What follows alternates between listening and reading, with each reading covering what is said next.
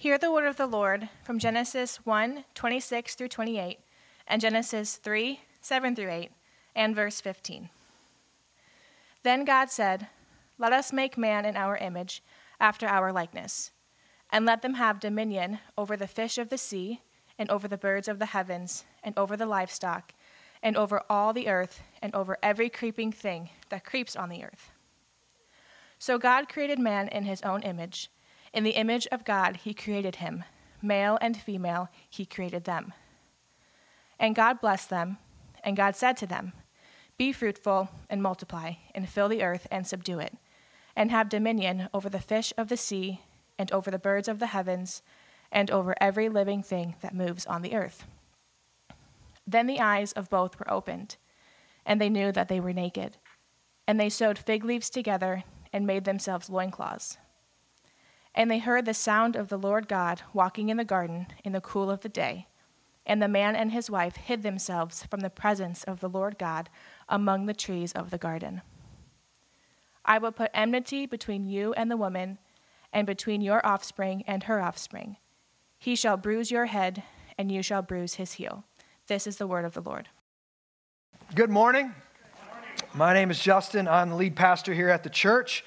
And as it's already been alluded to a couple times, we had a great day yesterday as we got started tearing out all the old carpet and removing some walls in our, in our brand new building that we purchased in Bettendorf. I'm sure that there's going to be some folks moving a little slow today. Uh, I am one of them.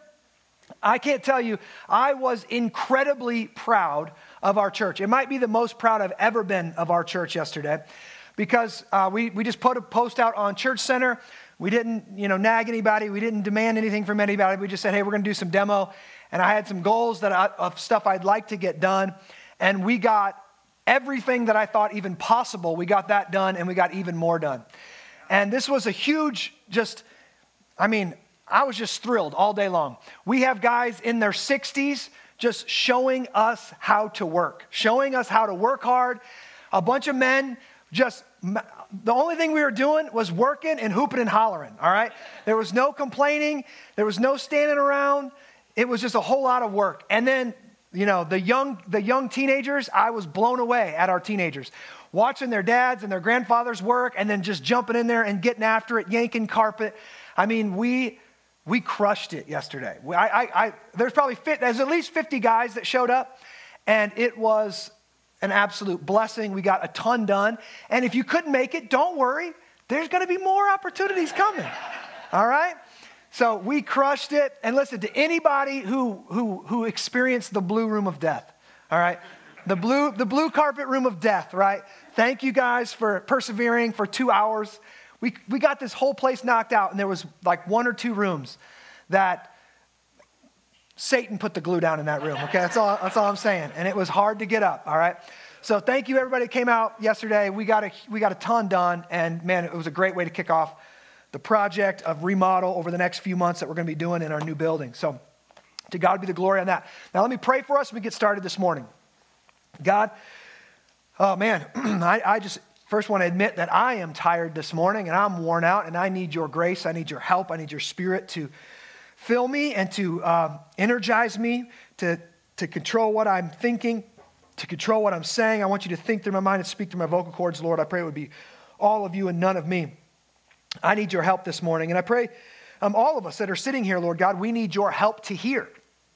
Jesus consistently said, To those who have ear, let him hear. To those who have an ear, let him hear.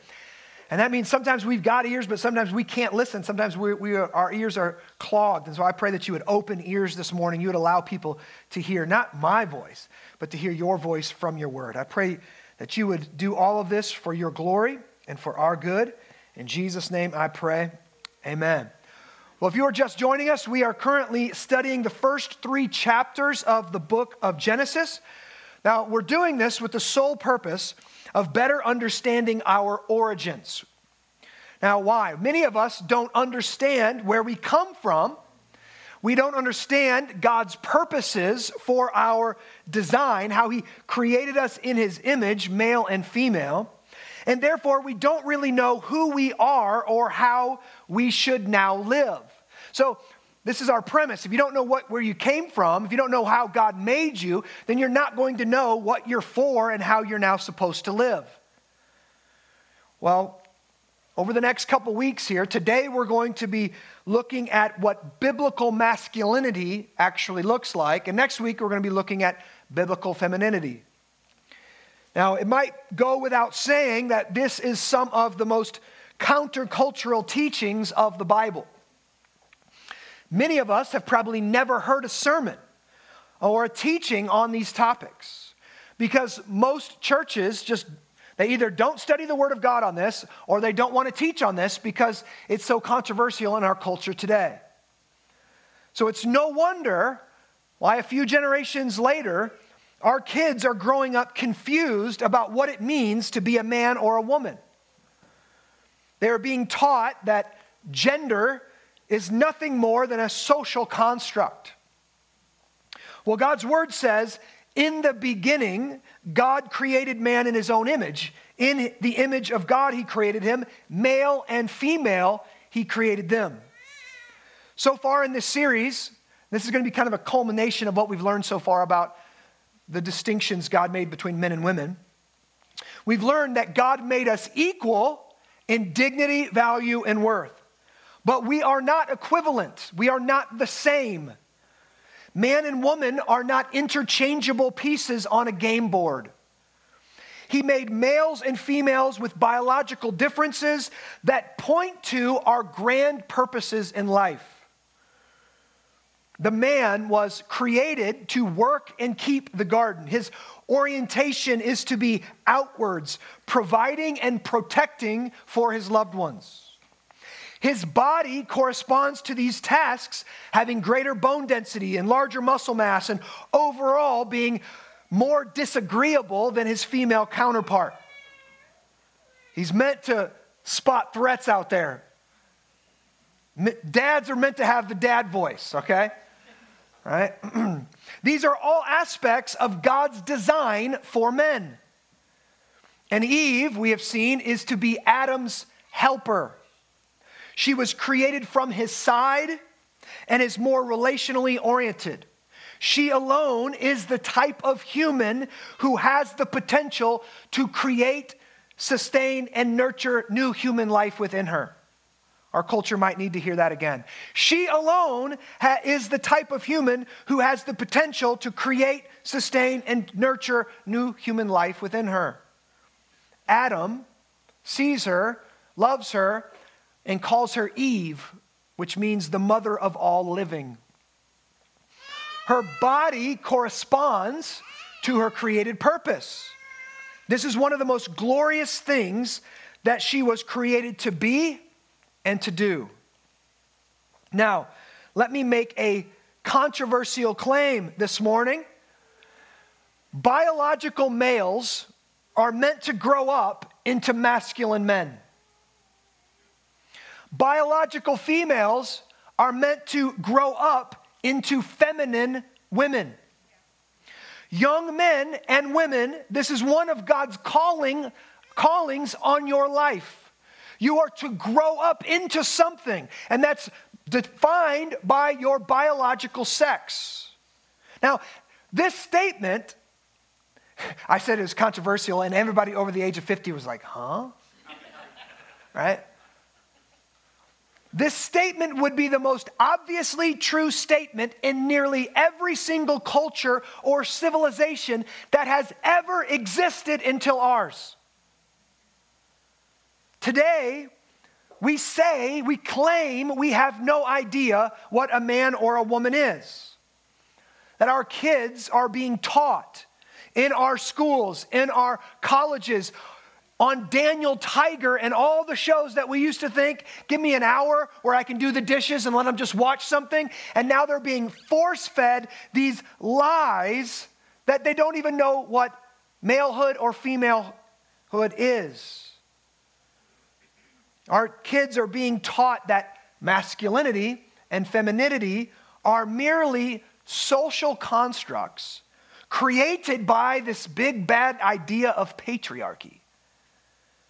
Now, where have these ideas come from? Well, in the mid 20th century, In the hear this, hear how new this is. In the mid 20th century, we invented a new way of categorizing human beings, one not categorized on biological sex, but on gender. Up until the mid 20th century, the only thing that you talked about having a gender was the human language. It was never applied to human beings. This began in feminism, but quickly morphed into what is now being called the gender paradigm. Now, I'm gonna, I've got a long quote for you I want to uh, read for you this morning. It is by Abigail Favale in her book, The Genesis of Gender. And she was a, um, a gender theory professor before she became a Christian. And here's what she writes quote, According to the gender paradigm, there is no creator. And so we are free to create ourselves. The body, if you've been around this sermon series for a long, for a long time, you realize that this originated in Genesis chapter 3. We want to be autonomous. We don't want God to tell us what to do. And here at its culmination, we, want, we, don't, uh, we, we say we have no creator, we get to create ourselves. Keep reading. The body is an object with no intrinsic meaning. Again, my biological sex doesn't tell me anything about my purpose. We give to it whatever meaning we want. So we don't receive a meaning from God and from our bodies, the created world. We get to determine what meaning is. Using, look, technology to undo what is perceived to be natural.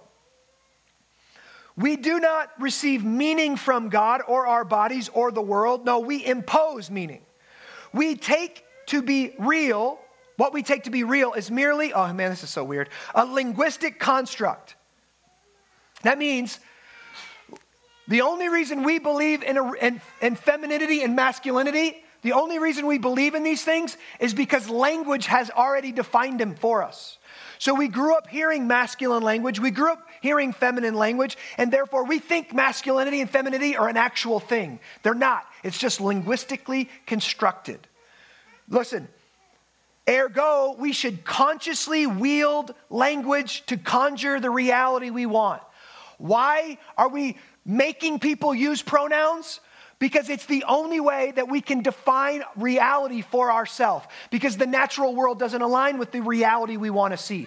So we have to control people's language. Tell here's my gender pronouns. Here's my, you know, whatever suffix that I want to have. Keep going. To be free, here's what their idea of freedom is to transgress limits continually, to unfetter the will, to transgress. The only desire, freedom now is just to cross boundaries. Put a line in the sand, I'm going to cross it. Sexually, gender, all these different ways, right? Woman and man are language based identities that can be inhabited by anyone. See, this is where this, we get this. This is how people are actually saying. They're calling people pregnant people now, and they're saying men can get pregnant. Our mainstream media, even our Quad Cities Times, uh, they're putting stuff out, they're using this language. Because truth is just a story we tell ourselves, and all self told stories are true. Wow. There it is. All self told stories are true. This is the worldview that your children are being taught.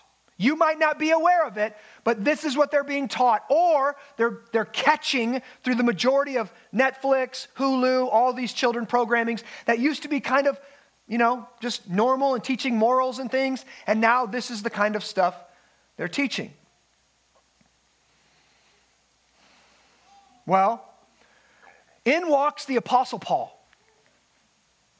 And the Apostle Paul, who has not been affected by this kind of ideology at all, of course, writing 2,000 years ago, he's closing out his first letter to the Christians in Corinth. And this is what he writes Be watchful, stand firm in the faith, act like men. How dare he? Who says there's such a thing as men and they act a certain way? Hmm. He says, let all you, let all that you, oh, he says, be strong, let all that you do be done in love. See, Paul has no problem saying, act like men. That's what it means to be masculine. It is to have the attributes of a man. All men are male, but not all men are masculine. Masculinity is something that you need to aspire to, something you need to mature into. It's something that you need to have a vision of, a picture of, an idea of, and usually models of, and you live up and grow up into that idea.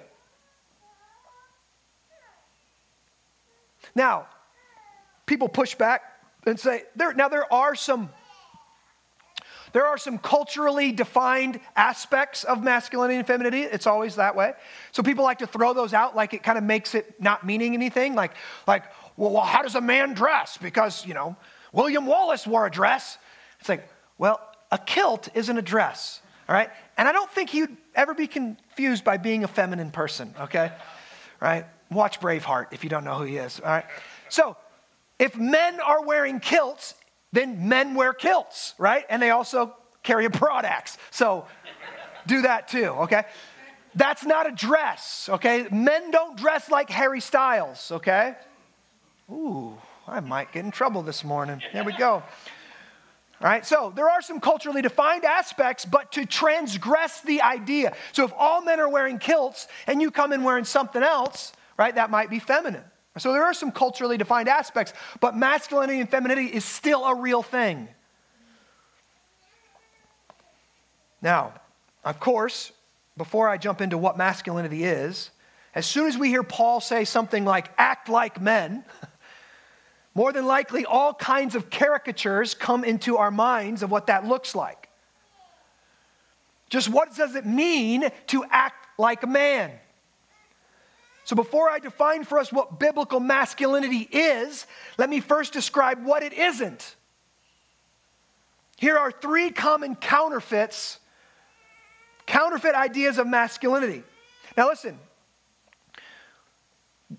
what God creates, Satan wants to counterfeit, right? We have counterfeit dollar bills, we have counterfeit $100 bills, we have counterfeit Air Jordans. Nobody tries to counterfeit something that's worthless something that's meaningless. You only try to counterfeit something that's actually valuable, that's actually meaningful, right? So God has something called masculinity, and Satan wants to counterfeit, Satan wants to bend it, Satan wants to lie about it because it's so valuable. Well, here's three common counterfeit ideas of masculinity, and just so happens they all start with the letter M today, okay? Number one, the meathead. Yes, sir. This is the man who's all brains and no bronze. This is the man who thinks his masculinity is defined by his biceps or his bench press max. Listen, masculinity, biblical masculinity, is not walking around in wife beaters and living in the gym. This counterfeit is epitomized like da- guys like David Goggins who spend the majority of his waking hours working out, but he doesn't know how to maintain relationships or be a good husband. I'm not going to go into that too much. Number two, the mook. If you don't know who the mook is, the mook was kind of created by television executives. By definition, a mook is a foolish, insignificant, or contemptible man. This is the common modern trope of masculinity from Hollywood. Think Homer Simpson, Al Bundy, Ron Burgundy, Billy Madison. Happy every one of his movies, okay? Every one of Adam Sandler's movies, basically, until this, the new one's coming out, right? And now we've got it perpetuating on YouTube. Guys like Logan Paul are mooks. Mooks are usually, no, they're always immature. They're usually crude boys who can shave, who can do everything in their power to avoid real responsibility and shirk the hard work that comes with true masculinity. The mook is often soft, funny, immature guy who gets along with everyone and even has a big social media following, but runs from responsibility and never, therefore never really adds much to society. He doesn't carry much weight or make big sacrifices for others.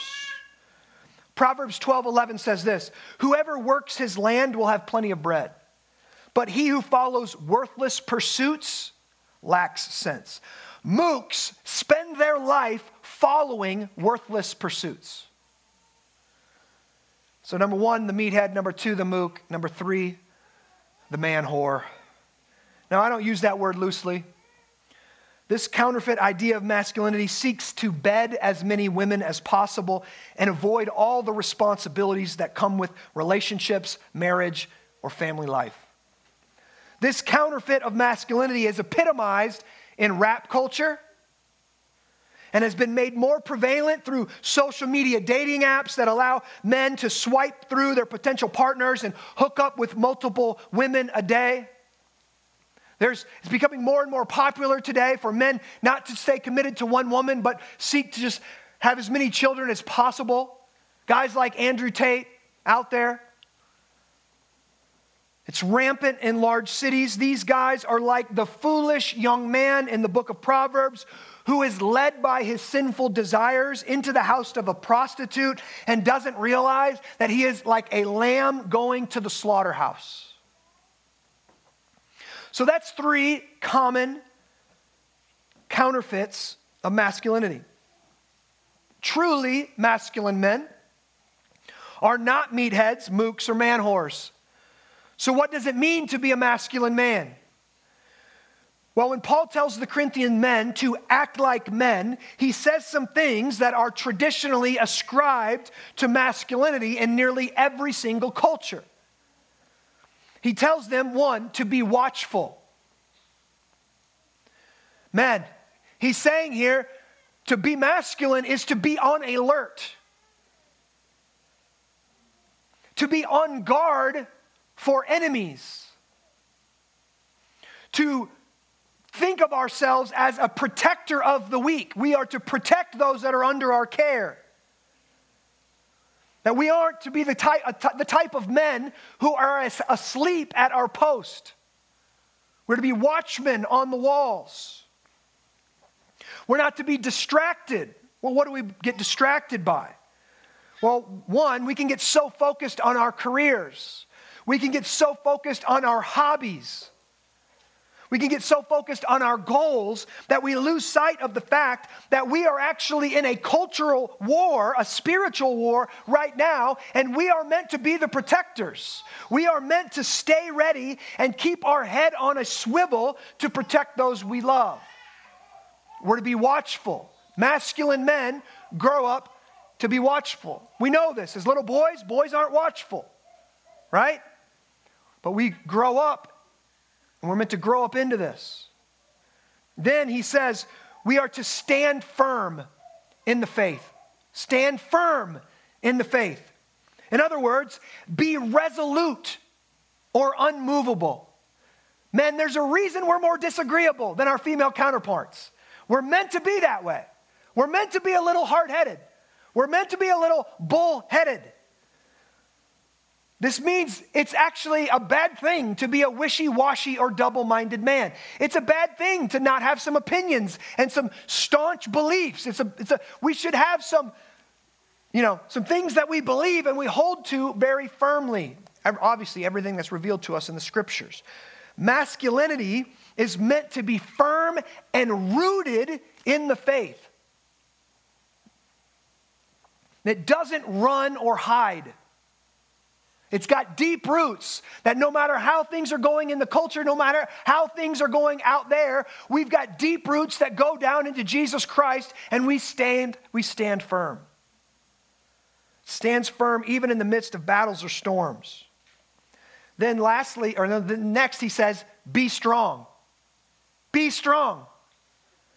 To be masculine is to be strong. Listen, it is not a virtue to be a wimp.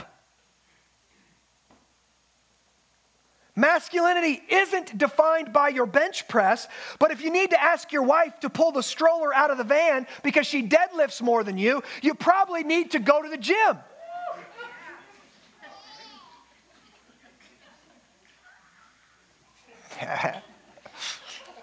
I said it last week. I'll say it again. If you hear a bump in the night, honey, go get it. Right? You're not being a man. You're not being masculine.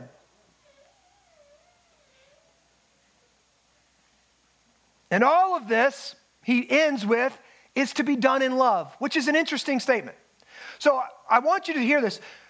Masculinity is meant to be tough and tender, okay? It's meant to be, have a tough exterior covered by a, a tender interior, right?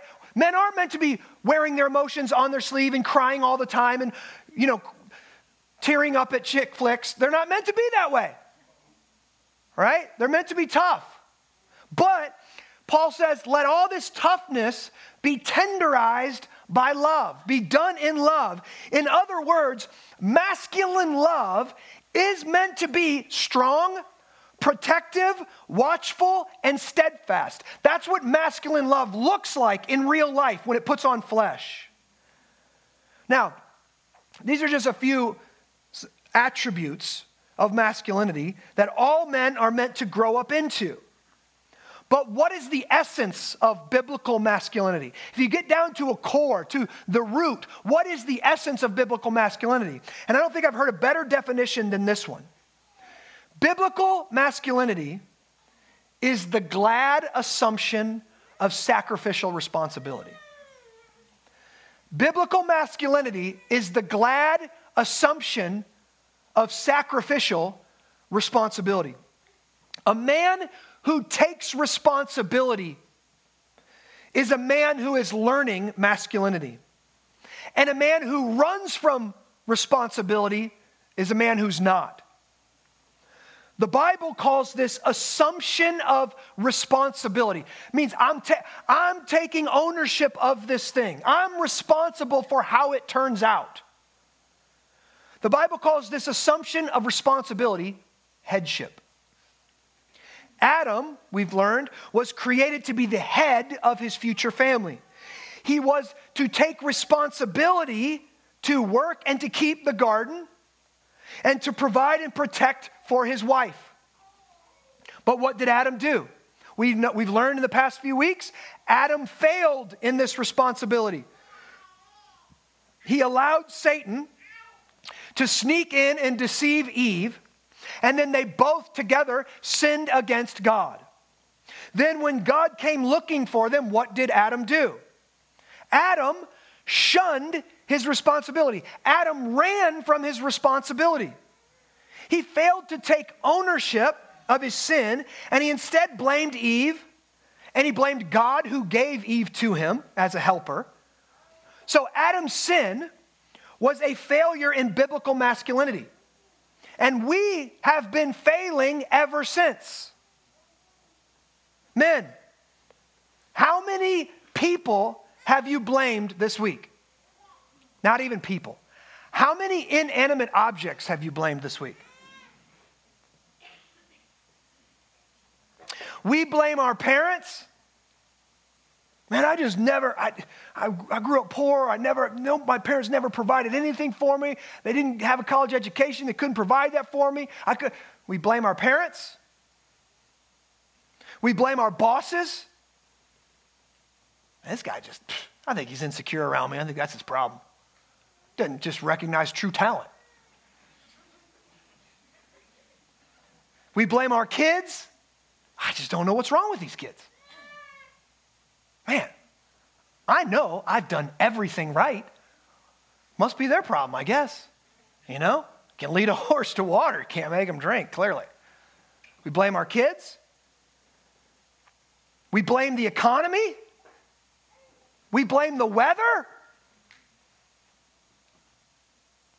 We blame our backs. That's what I'm blaming this morning, I'll tell you that. We blame anything we are just like Adam, and we don't want to take the responsibility for the things in our life. We want, don't want to take ownership of it. How many kids have you challenged them on failing a test, and how many kids naturally go, I just didn't work very hard? yeah, every time. What is it? The teacher, whatever was on the test was not what we were supposed to study. They, they, they gave us a completely different test. It was a pop quiz. I didn't have a chance to cram the night before and fake learning, right? They blame anything other than saying, man, yeah, I just slacked off, Dad. Wanted to play video games last night. My bad, right? We don't want to take ownership. Here's what God says to us Men, and this is a heavy weight. This is a heavy weight. This is the glory of masculinity. This is the weight. Glory means weightiness. This is the weight of masculinity. Everything, God says to us, everything that is going on in your life, everything that is going on in your marriage, everything that is going on in your family, it might not be your fault, but it is your responsibility.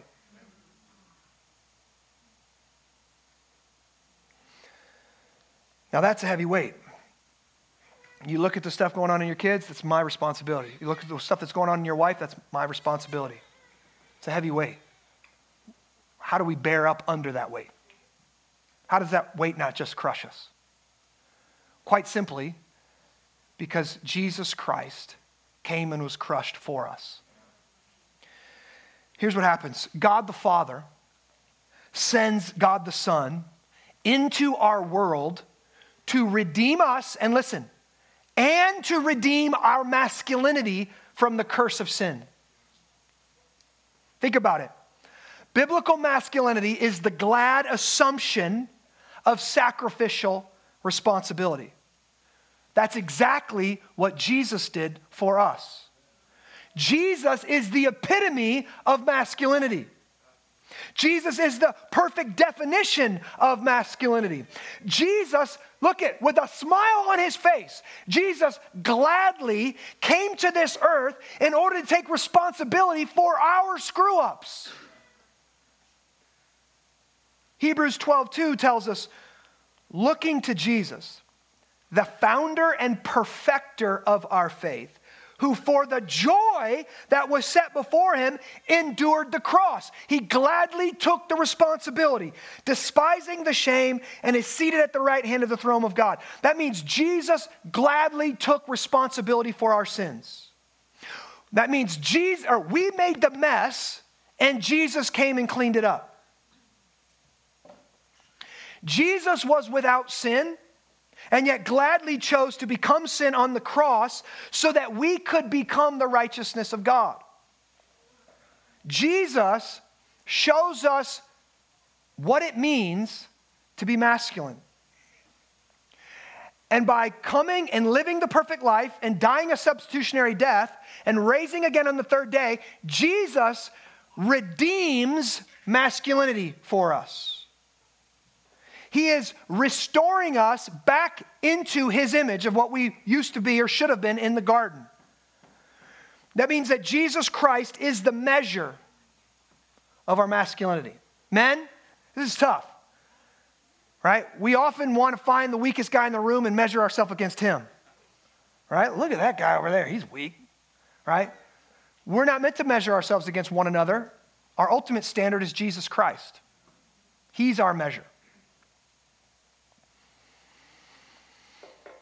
Jesus took our fallen humanity into the grave with him, and then he emerged with a new way to be human and a renewed way of being masculine.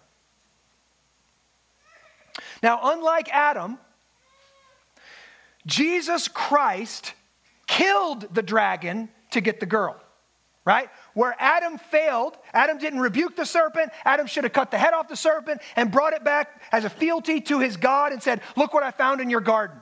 He was tempting my wife, right? That's what Adam should have done. That would have been masculine leadership, but he didn't. He listened to the lies and he went along with his wife and he ate and everything happened. Well, Jesus Christ did the exact opposite. Jesus Christ killed the dragon to get his bride. He's succeeded where Adam failed. And Jesus killed that dragon in a very specific way, or we could at least say put a leash on that dragon in a very specific way, and that is through dying himself. Sacrifice. When Jesus saw his bride, the church, heading down the road to destruction, what did Jesus do? Jesus came to us. Jesus didn't blame like Adam did, he bore the cross. Jesus didn't shun the responsibility, he took it. Jesus didn't point fingers at us and what a bunch of morons down there. No, he came to us and paid the price. Jesus, all throughout the scriptures, listen to this, man, this will challenge you. This convicts me. Jesus, born poor, Jesus is a carpenter, Jesus is raised doing hard manual labor, walking everywhere in the Middle Eastern sun all the time, and we have no collections of Jesus ever griping, groaning, or complaining once. It's like, what the heck did he talk about? First thing we do in the morning is complain about the weather. That's fir- our first gripe, right? Instead, Jesus gladly and graciously gave himself up for us, his bride, that he might make us holy. Christ died for the sins of Adam and all the sons of Adam who follow in his sinful steps. That he might make a way for us to return to our Father and listen, and recover our royal calling. So, men, if you recognize today, like I do, the many ways that you have failed to lead in love and take responsibility for those under your leadership, listen to this good news. The gospel of Jesus Christ is the only hope for failed and fallen men.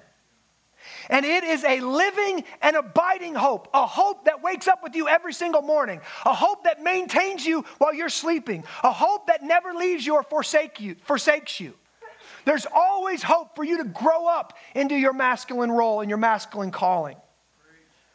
When you put your faith in Jesus Christ, He promises to save us, to forgive us, and to change us more and more into His image. It's in this way that Jesus is constantly at work on us, redeeming our masculinity.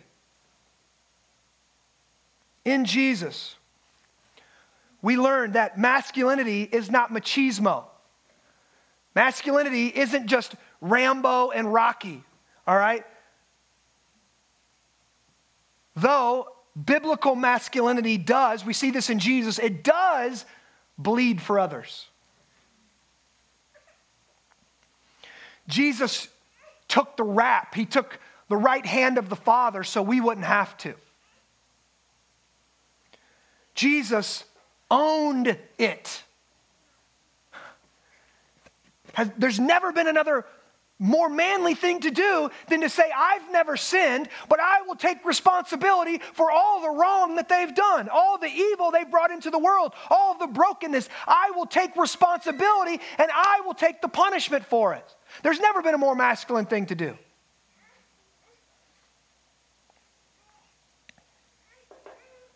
So, man, if this is the good news of Jesus Christ, He is redeeming our masculinity. Jesus owned our sin and laid down his life to save us from it. So when Paul says to men, then in Ephesians, right, that men are to love their wives like Christ loved the church, this is what he means. We are to serve them like Jesus served us. We are literally to lay our life down for them. We're to sacrifice for them. We're to bear, bear burdens for them. We're to take responsibility for them. We're to serve them like Jesus served us. Now, I like the way C.S. Lewis says it in his book, of the Narnia series, The Horse and His Boy. Here's what King Lune of Archenland says. And I think I put this quote up there. I did. Cool. For this is what it means to be a king. And first off, what it means to be a king. We were raised to be kings, right? We were born to be kings in the garden. So we're learning to be kings again. That's what a masculine man is. For this is what it means to be a king to be first in every desperate attack and last in every desperate defeat or retreat, right? We're to go first, men First in, last out. I can't tell you how many I saw yesterday. N- nobody standing around, right? Nobody having to take phone calls walking away because, you know, I saw men going first. I saw men getting after it yesterday and getting there early and staying late till the job was done. It was awesome to see. That was masculinity in effect yesterday. First in every desperate attack, last in every desperate retreat. And when there's hunger in the land, as must be now and then in bad years, to wear finer clothes and laugh louder over a scantier meal than any man in your land. Oh man, that's what I'm talking about. That's what's having the joy of the Lord, to rejoice in all things. And again, I say rejoice, right? If it's stale cereal I got in the fridge or if it's a steak, whatever, or if it's whatever it is, right? I'm receiving it from the hand of God and I can rejoice in it. Whether it's 100 degrees, I get, I have a buddy who always talks every winter about moving to Texas. And I hate him for it. Every time I say, You're being a wimp. You're not being masculine. Real men receive real weather from the hand of God. The hand of God delivers it to us. Literally, there's no, no other thing where you wake up every, no, every day knowing God delivered this to me, whether it's 70 degrees and sunny or 39 degrees and raining. It came to us from God and it's meant to be received with joy, and real men receive it and respond to it with masculine strength, right? And we can rejoice if it's eight below zero or if it's 108, right? We can rejoice in all things. That's masculine. That's what we do. When Joe, Joe Rigney was commenting on this text here on the horse and the boy, he says this Kingship, and by extension, true masculinity, means being the first into battle. If there's a danger to be faced, a true man will face it first. This isn't just physical danger, this is men being aware of spiritual danger, being aware of the threats that are trying to get your children, pornography, the lies of the enemy. A true man studies culture, a true man figures out what's the threat. How is the enemy going to try to get my into my daughter's mind or get into my son's mind? What's his normal tactics right now? A, a masculine man understands that studies that prepares for it and protects his family from it. If there's a burden to be borne a man will bear it first a man will see to it that pain and hardship fall in his lap before they ever fall under those under his care. That says a, a man, a truly masculine man says, I'll bear the weight first. Too many men think male headship means making demands, getting their way, and riding around on a high horse. But godly leadership doesn't give us the right to lord our authority over others, it means that it is our glory to die first. So, biblical masculinity is the glad assumption of sacrificial responsibility. See, this is what all of the counterfeit ideas of masculinity are running from. This is why many men today are choosing not to get married. They're afraid of this weight. They are afraid of the weight of responsibility. And there's also some things that the legal system is set against men today that you can be a great husband and your wife could choose to leave you. And it's something like 80% of all divorces are filed by women. And she can take half of everything that you've made and she can take your children away from you and you don't have the same rights as her. So there are some uh, ways that our legal system is set against masculine, masculinity. But this is also when we push away from this and we're afraid of this, we're afraid of carrying this weight. This is one of the reasons why we remain immature. We, our generation and Generation Z and the younger generations are almost perpetually immature. Why? Because we mature into manhood by carrying weight, by taking on responsibility. We're meant to look at something and go, I don't know if I can carry that. And when somebody says, Who can carry that? we go, Not sure if I can put the backpack on. I'm looking for somebody to take over this new role at work. And a man says, I'll, take it on. You think you can handle it? Yes. Lord Jesus, I hope I can. That's what men do. Men don't fiddle around. I don't really know. You know, big financial opportunity arrives for them. it's a lot of risk. I don't know. I don't know. Nah, probably not. Probably not. No, men, you're meant to be a risk taker. You're meant to carry weight, more weight than you think you can. And you put that backpack on, and the first day you're like, oh no, what did I do? And a week later you're like, oh, this ain't that bad. That's how you mature into manhood. You take on more weight than you think you can carry, and you realize, oh, I was actually built for this. My body responds to this. My nervous system responds to this. My soul responds to this. We mature into manhood by carrying weight, by taking responsibility for everything in our life and those around us. Christian men don't blame those on their team. They don't blame their coworkers or employees. They don't blame their spouse or kids. And when they do, they repent. They take responsibility. Whatever is going on, it might not be my fault, but it is my responsibility. Now, what does this mean in a really practical way as I close? It means this, and I we got a chance to talk about this in my missional community a couple weeks ago. It means that if we've been at work all day and our wife has been home with the kids, I listen, I know you're tired. I know you're worn out. You've worked hard and you feel exhausted. I know you are. And you are tired. You are genuinely worn out and you are genuinely tired. It is tough providing for the family, it is exhausting work. And I also know more than likely your wife is tired too. Her work is exhausting too. Here's what the glad assumption of sacrificial responsibility looks like for the Christian man in this situation. After a hard day's work, a godly man enters his home not with a list of demands, but with an eagerness to give. He comes to relieve the burdens of his wife, not add to them. He comes to play with his kids, not send them off to their room while he puts his feet up. Listen, I know you want 10 minutes to unwind. I know that your soul is intimately connected to your lazy boy and it's calling your name. I have one too. I know you feel like your tank is empty, and the, and the honest to God answer is your tank probably is empty. But what you get to realize in a Christian, as a Christian man is when you reach empty, God flips the switch and gives you another tank. You ne- see, most of you never had that. see, I've, dri- I've driven I've driven F 150s and big trucks, you know, 20 years or more, being in the construction field. And my first trucks all had two tanks. And what it meant as probably an uh, immature 21, 20 year old is I could ride on this tank until my truck went, and then I could flip the switch and it went to the next tank, and then I could, I'm not leaving any in the tank here, right? And I can go. The bad thing is, then you run that tank empty and you think you can flip back, right? It doesn't work that way. Here's what we need to do.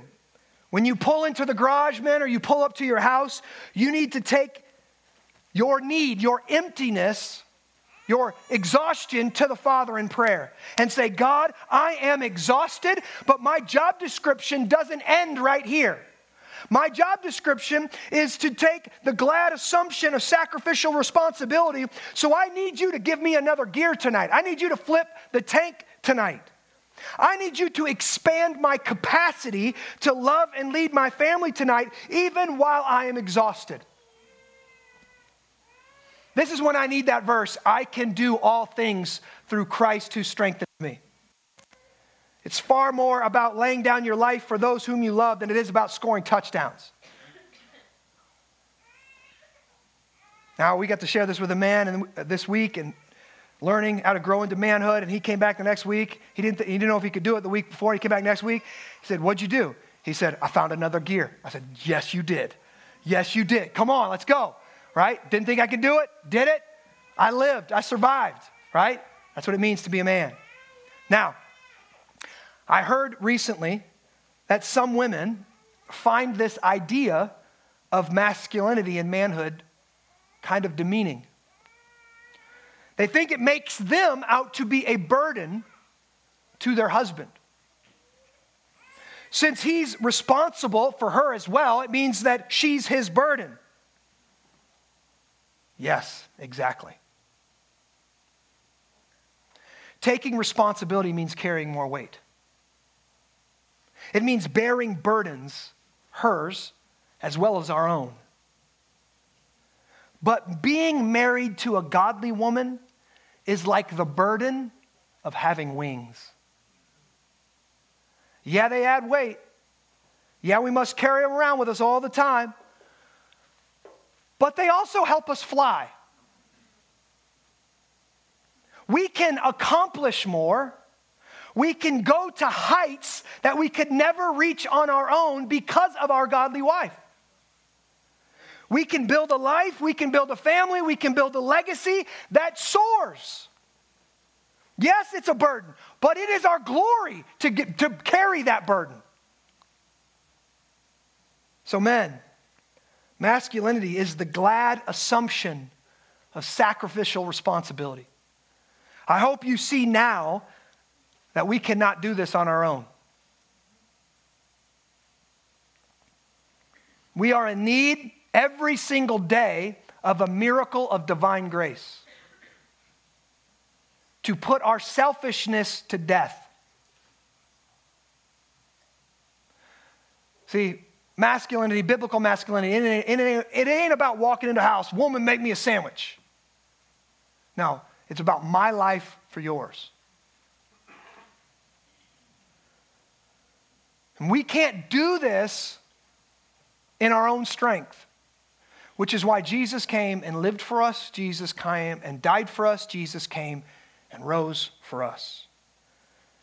That's exactly what Jesus promises to give us every day when we ask for it. And that's one of the things he promises to do in us as we share the Lord's Supper together every single week. This is a miracle of divine grace. He's feeding us. He's, in one sense, men, he's feeding our biblical masculinity every single week we come to the table. Because he is the definition of that, he is the source of that. Let me pray for us. Father God, this is glorious good news. We see here that you created masculinity. We see that masculinity has been cursed by sin, but we see that Jesus has came and he has redeemed masculinity. He is wor- at work in us now, making us more and more masculine like he is. This is a heavy weight, a glorious responsibility, and we ask that you would make us capable of bearing it. Holy Spirit, by your, would you come into us? Would you take out the, the selfish, man centered thoughts in our mind and replace them with the truths of your word?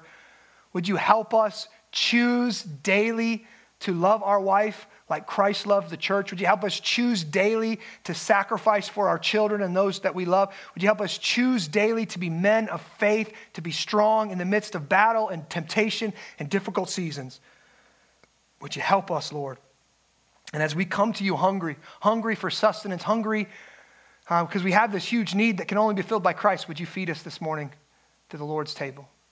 Jesus, on the night that you were betrayed, before you were about to do the most masculine thing that's ever been done on the face of this earth, you took the bread and you broke it and you said, This is my body broken for you, and this is the new cup of the covenant, a cup of my blood poured out for the remission of sins. And so we come and we eat and we celebrate that fact today. Would you do your work in us? In Jesus' name we pray. Amen and amen.